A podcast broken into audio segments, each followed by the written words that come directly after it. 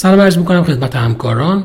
دکتر رضا قنباتی هستم. از مجموعه Guideline Made Easy اولین بخش از مجموعه مرور سریع guideline 2017 فشار خون بالا رو که ACC و AHA منتشر کردن با هم شروع می‌کنیم. در این ارائه در مورد چهار بخش اصلی صحبت خواهیم کرد. اولین بخش در مورد تقسیم بندی جدید فشار خون و تغییری که در بار بیماری به علت تغییر در این تعریف ایجاد شده در بخش دوم در مورد روش های مختلف پایش فشار خون از جمله تعریف جدید monitoring out of office blood pressure صحبت می کنیم سپس در مورد روش صحیح اندازهگیری فشار خون که در guideline جدید روی اون تاکید زیادی شده و نهایتا در مورد ارزیابی اولیه بیمارانی که به عنوان case جدید فشار خون تشخیص داده شدن صحبت می کنیم.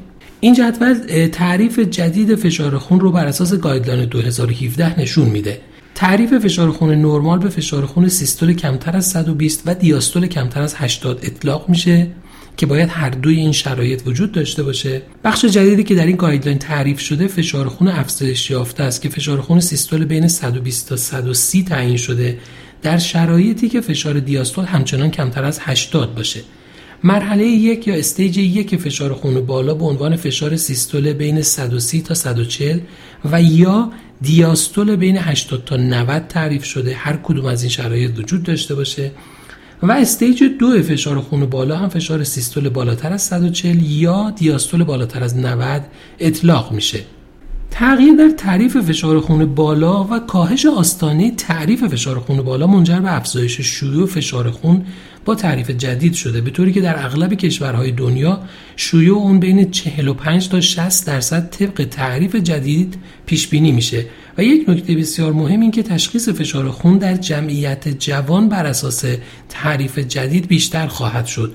به طوری که طبق این تعریف در مردان جوان شیوع فشار خون نسبت به گذشته سه برابر و در زنان جوان نسبت به گذشته دو برابر خواهد شد. اما نکته جدیدی که در guideline 2017 تاکید زیادی روی اون شده روش اندازهگیری out of office blood pressure measurement که در مقابل اندازهگیری روتین فشار خون در مطب تعریف شده و خود اون هم به دو صورت مانیتورینگ فشار خون در منزل یا Holter monitoring فشار خون تعریف میشه.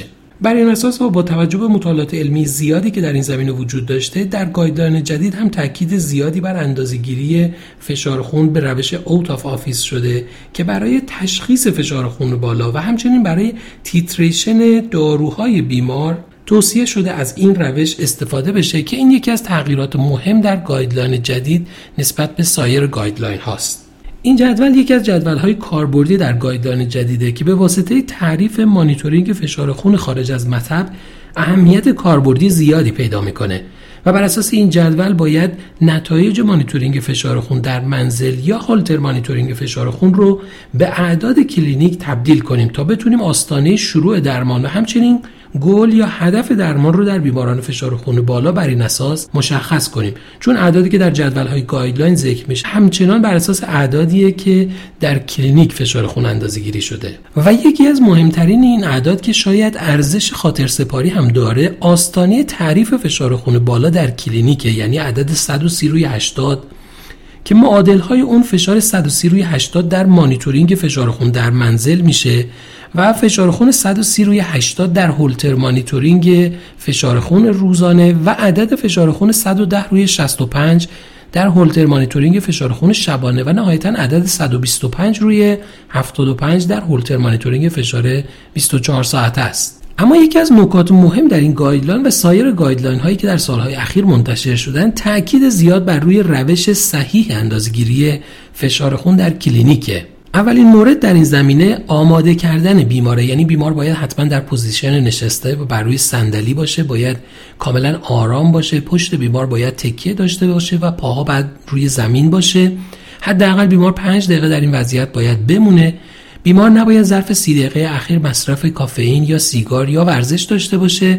نباید صحبت کنه و باید لباسش رو به طور کامل بالا بزنه. دومین نکته استفاده از تکنیک صحیح برای اندازهگیری فشار خونه.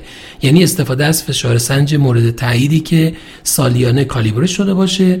همچنین بازوی بیمار باید تکیهگاه داشته باشه. باید وسط کاف در سطح دهلیز قرار بگیره و حتما کاف با سایز مناسب برای بیمار انتخاب بشه. نکته سوم روش اندازهگیری صحیح برای تشخیص فشار خون بالاست که باید حتما در اولین ویزیت هر دو بازوی بیمار اندازهگیری بشه فشارش و فشار خون حداقل دو بار به فاصله یک یا دو دقیقه اندازهگیری شده باشه. چهارمین نکته ثبت دقیق و درست فشار خون است که باید حتما فشار خون سیستول و فشار خون دیاستول ثبت بشه و همچنین زمان آخرین مصرف داروی بیمار هم باید قید شده باشه. نکته پنجم محاسبه میانگین فشارهای ثبت شده است که توصیه میشه حداقل دو بار اندازهگیری برای بیمار در یک ویزیت انجام شده باشه و حداقل در دو نوبت ویزیت هم اندازهگیری ها صورت بگیره و میانگین اینها مبنای تصمیم گیری برای تشخیص فشار خون باشه. و نکته ششم هم توضیح دادن اعداد صحیح فشار سیستول و دیاستول و اعداد اندازهگیری شده برای خود بیماره.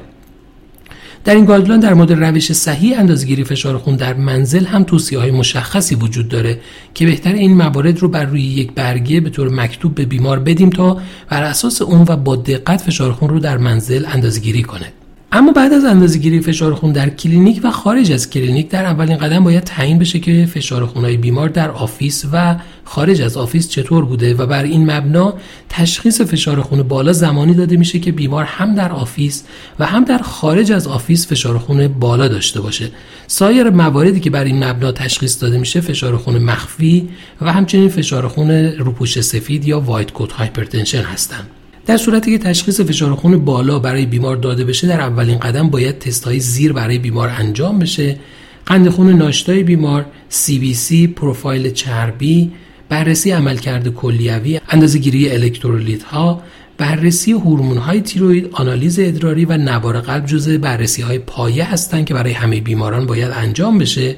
اما تست های دیگه هم هستند که مثلا اندازهگیری اسید اوریک یا انجام اکوکاردیوگرافی یا اندازهگیری نسبت آلبومین به کراتینین در ادرار رو میشه در موارد خاص برای بیماران انجام داد. اما در مورد بیماری که تا به حال دارو استفاده نکرده در شرایط زیر باید به فکر فشار خون روپوش سفید یا white coat hypertension و همچنین فشار خون مخفی یا masked hypertension باشیم. در مورد white coat hypertension زمانی که فشار خون بیمار در هنگام ویزیت بین 130 تا 160 و دیاستول بین 80 تا 100 میلیمتر جیوه داشته باشیم توصیه بر اینه که بیمار بهتر سه ماه تغییر در سبک زندگی رو داشته باشه و بعد از اون هولتر مانیتورینگ فشار خون یا اندازهگیری فشار خون در منزل رو بیمار انجام بده و در صورتی که فشار خون بیمار کمتر از 130 و کمتر از 80 باشه تشخیص white coat hypertension برای بیمار مطرح میشه و توصیه میشه در کنار تغییر در سبک زندگی سالیانه مانیتورینگ out of office برای بیمار انجام بشه.